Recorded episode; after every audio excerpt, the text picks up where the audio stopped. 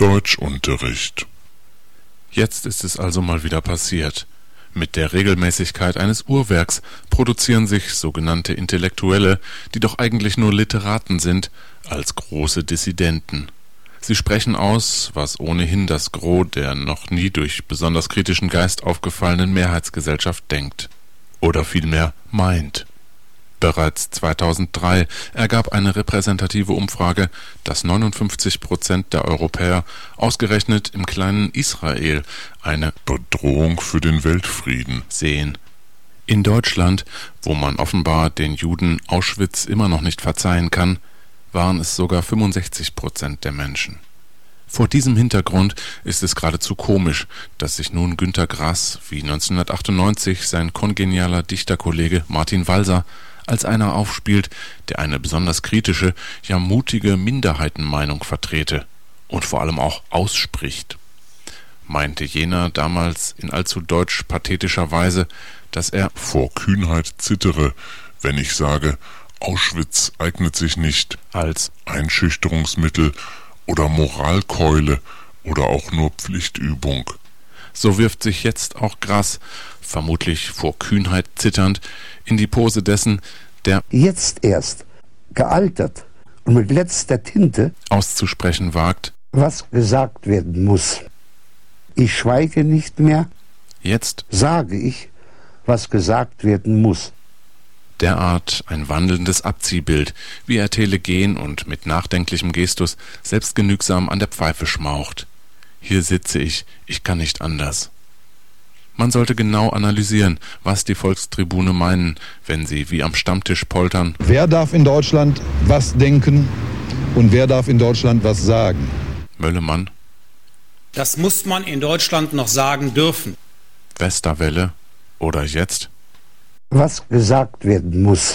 Grass.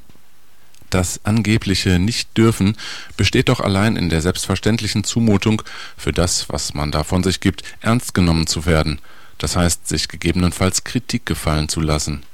Eine dialektische Übung, die freilich intellektuelle Redlichkeit voraussetzen würde. Aber wer die nicht hat, hat mit höchster Wahrscheinlichkeit immerhin eine Mehrheit des Volkes hinter sich und unterscheidet besonders gerne zwischen öffentlicher und veröffentlichter Meinung. Was der Heros der Dichter jetzt eine gleichgeschaltete Presse nennt, haben echte Deutsche schon vor dem Zweiten Weltkrieg als die Judenpresse verschmäht. Wir haben verstanden. Und schon sieht man die Gestalten aus dem Free Gaza-Milieu, die dem dichtenden vermeintlichen Tabubrecher derart dankbar für sein Osterei sind, dass sie mit riesigen Krass hat recht Transparenten die Ostermärsche bevölkern. Eigentlich kein Wunder, dass es ausgerechnet Literaten, ja Dichter sind, die den vermeintlichen Dissens suchen, der doch bloß ein opportunistischer Konsens innerhalb der Mehrheitsbevölkerung ist. In Ungarn dürfte dieser Prozess noch weiter fortgeschritten sein, da definieren die Volksempfinder bereits wieder die Staatsdoktrin. Bemerkenswert, dass als mutig und streitbar immer nur die Walsers, Sarrazine und Grasse gelten, nicht die Broders und Glasfels. Die perfideste und gleichzeitig abstruseste Passage im Gedicht ist zweifellos die, in der Grass vor einem Präventivschlag der israelischen Luftstreitkräfte warnt, der das iranische Volk auslöschen könnte. Eine grotesk halluzinatorische Verdrehung der Faktenlage. Was den Juden in Europa widerfahren ist, was den Israelis seit Generationen angedroht wird, ihre Vernichtung, projiziert der deutsche Dichter hier auf sie als Täter. Dabei geht es doch einzig darum, den Bau einer iranischen Atombombe zu vereiteln.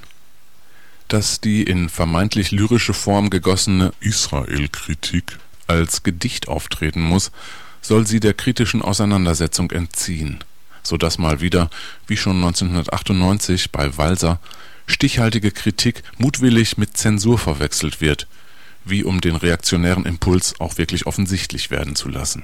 Je treffsicherer und schärfer die Kritik, desto verzweifelter deren Verunglimpfung als Zensur. Wer so argumentiert, hat damit alles über seine Wertschätzung einer kritischen Öffentlichkeit gesagt immerhin irgendwie konsequent, wenn man so schlecht verhüllt mit den totalitären Anti-Aufklärern der islamistischen Regimes sympathisiert und sie als Maulhelden verharmlost. In ästhetischer Hinsicht spottet das Gedicht des Nobelpreisträgers jeder Beschreibung.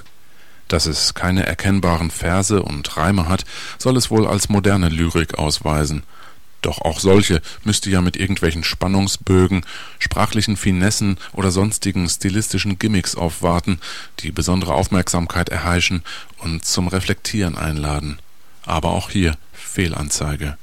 Der mäßig originelle Text ist lieblos so dahingeschrieben, bevor man per Zufallsgenerator alle drei bis fünf Wörter einen Zeilenumbruch eingefügt hat. Ein Spiel, das man mit jedem noch so schnöden Text treiben und diesen dann als Gedicht verkaufen könnte.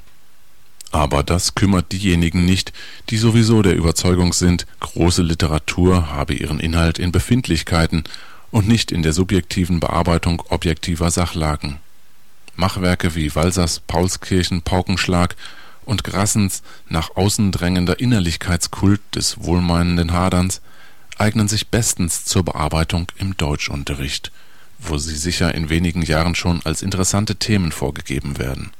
Dann können sich endlich Millionen von Schülerinnen und Schülern durch Einfühlen in die Gehirne der moralistischen Krypto-Antisemiten ihr Fortkommen in der Schule sichern. Einziges Lernziel des getrimmten Konformismus dürfte wie jeher sein, dass zu den objektiv gefährlichen, an Volksverhetzung grenzenden Einlassungen der Dichter jeder seine eigene Meinung. haben kann und vor allem soll. Dass der eine Mitglied der NSDAP, der andere Angehöriger der Waffen-SS war, ist dann nicht so wichtig, denn Nazis?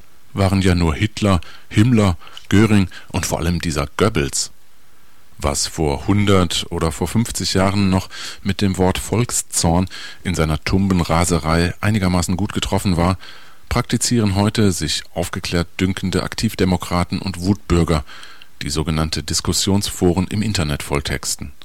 Einer meint zum Beispiel, es hat auch etwas Gutes. Je häufiger noch diese Totschlagkeule gezückt wird, desto mehr nützt sie sich ab. Also lass sie nur mal machen. Leider stimmt das objektiv. Denn hatte der NS-Vergleich immer etwas, das zum Innehalten und Prüfen der Argumente zwingt, etwas Ungeheuerliches, so hat sich vor allem im postpolitischen Milieu der Piraten unserer Informationsgesellschaft und anderer abgeklärter Bescheidwisser längst der Denkreflex verfestigt, dass ein jeglicher Nazi-Vergleich bloß polemischer Unfug geradezu billig sei und zu unterbleiben habe. Die Ächtung der nationalsozialistischen Ideologie ist so auf höchst ungute Weise in eine Ächtung der Kritik an ihr umgeschlagen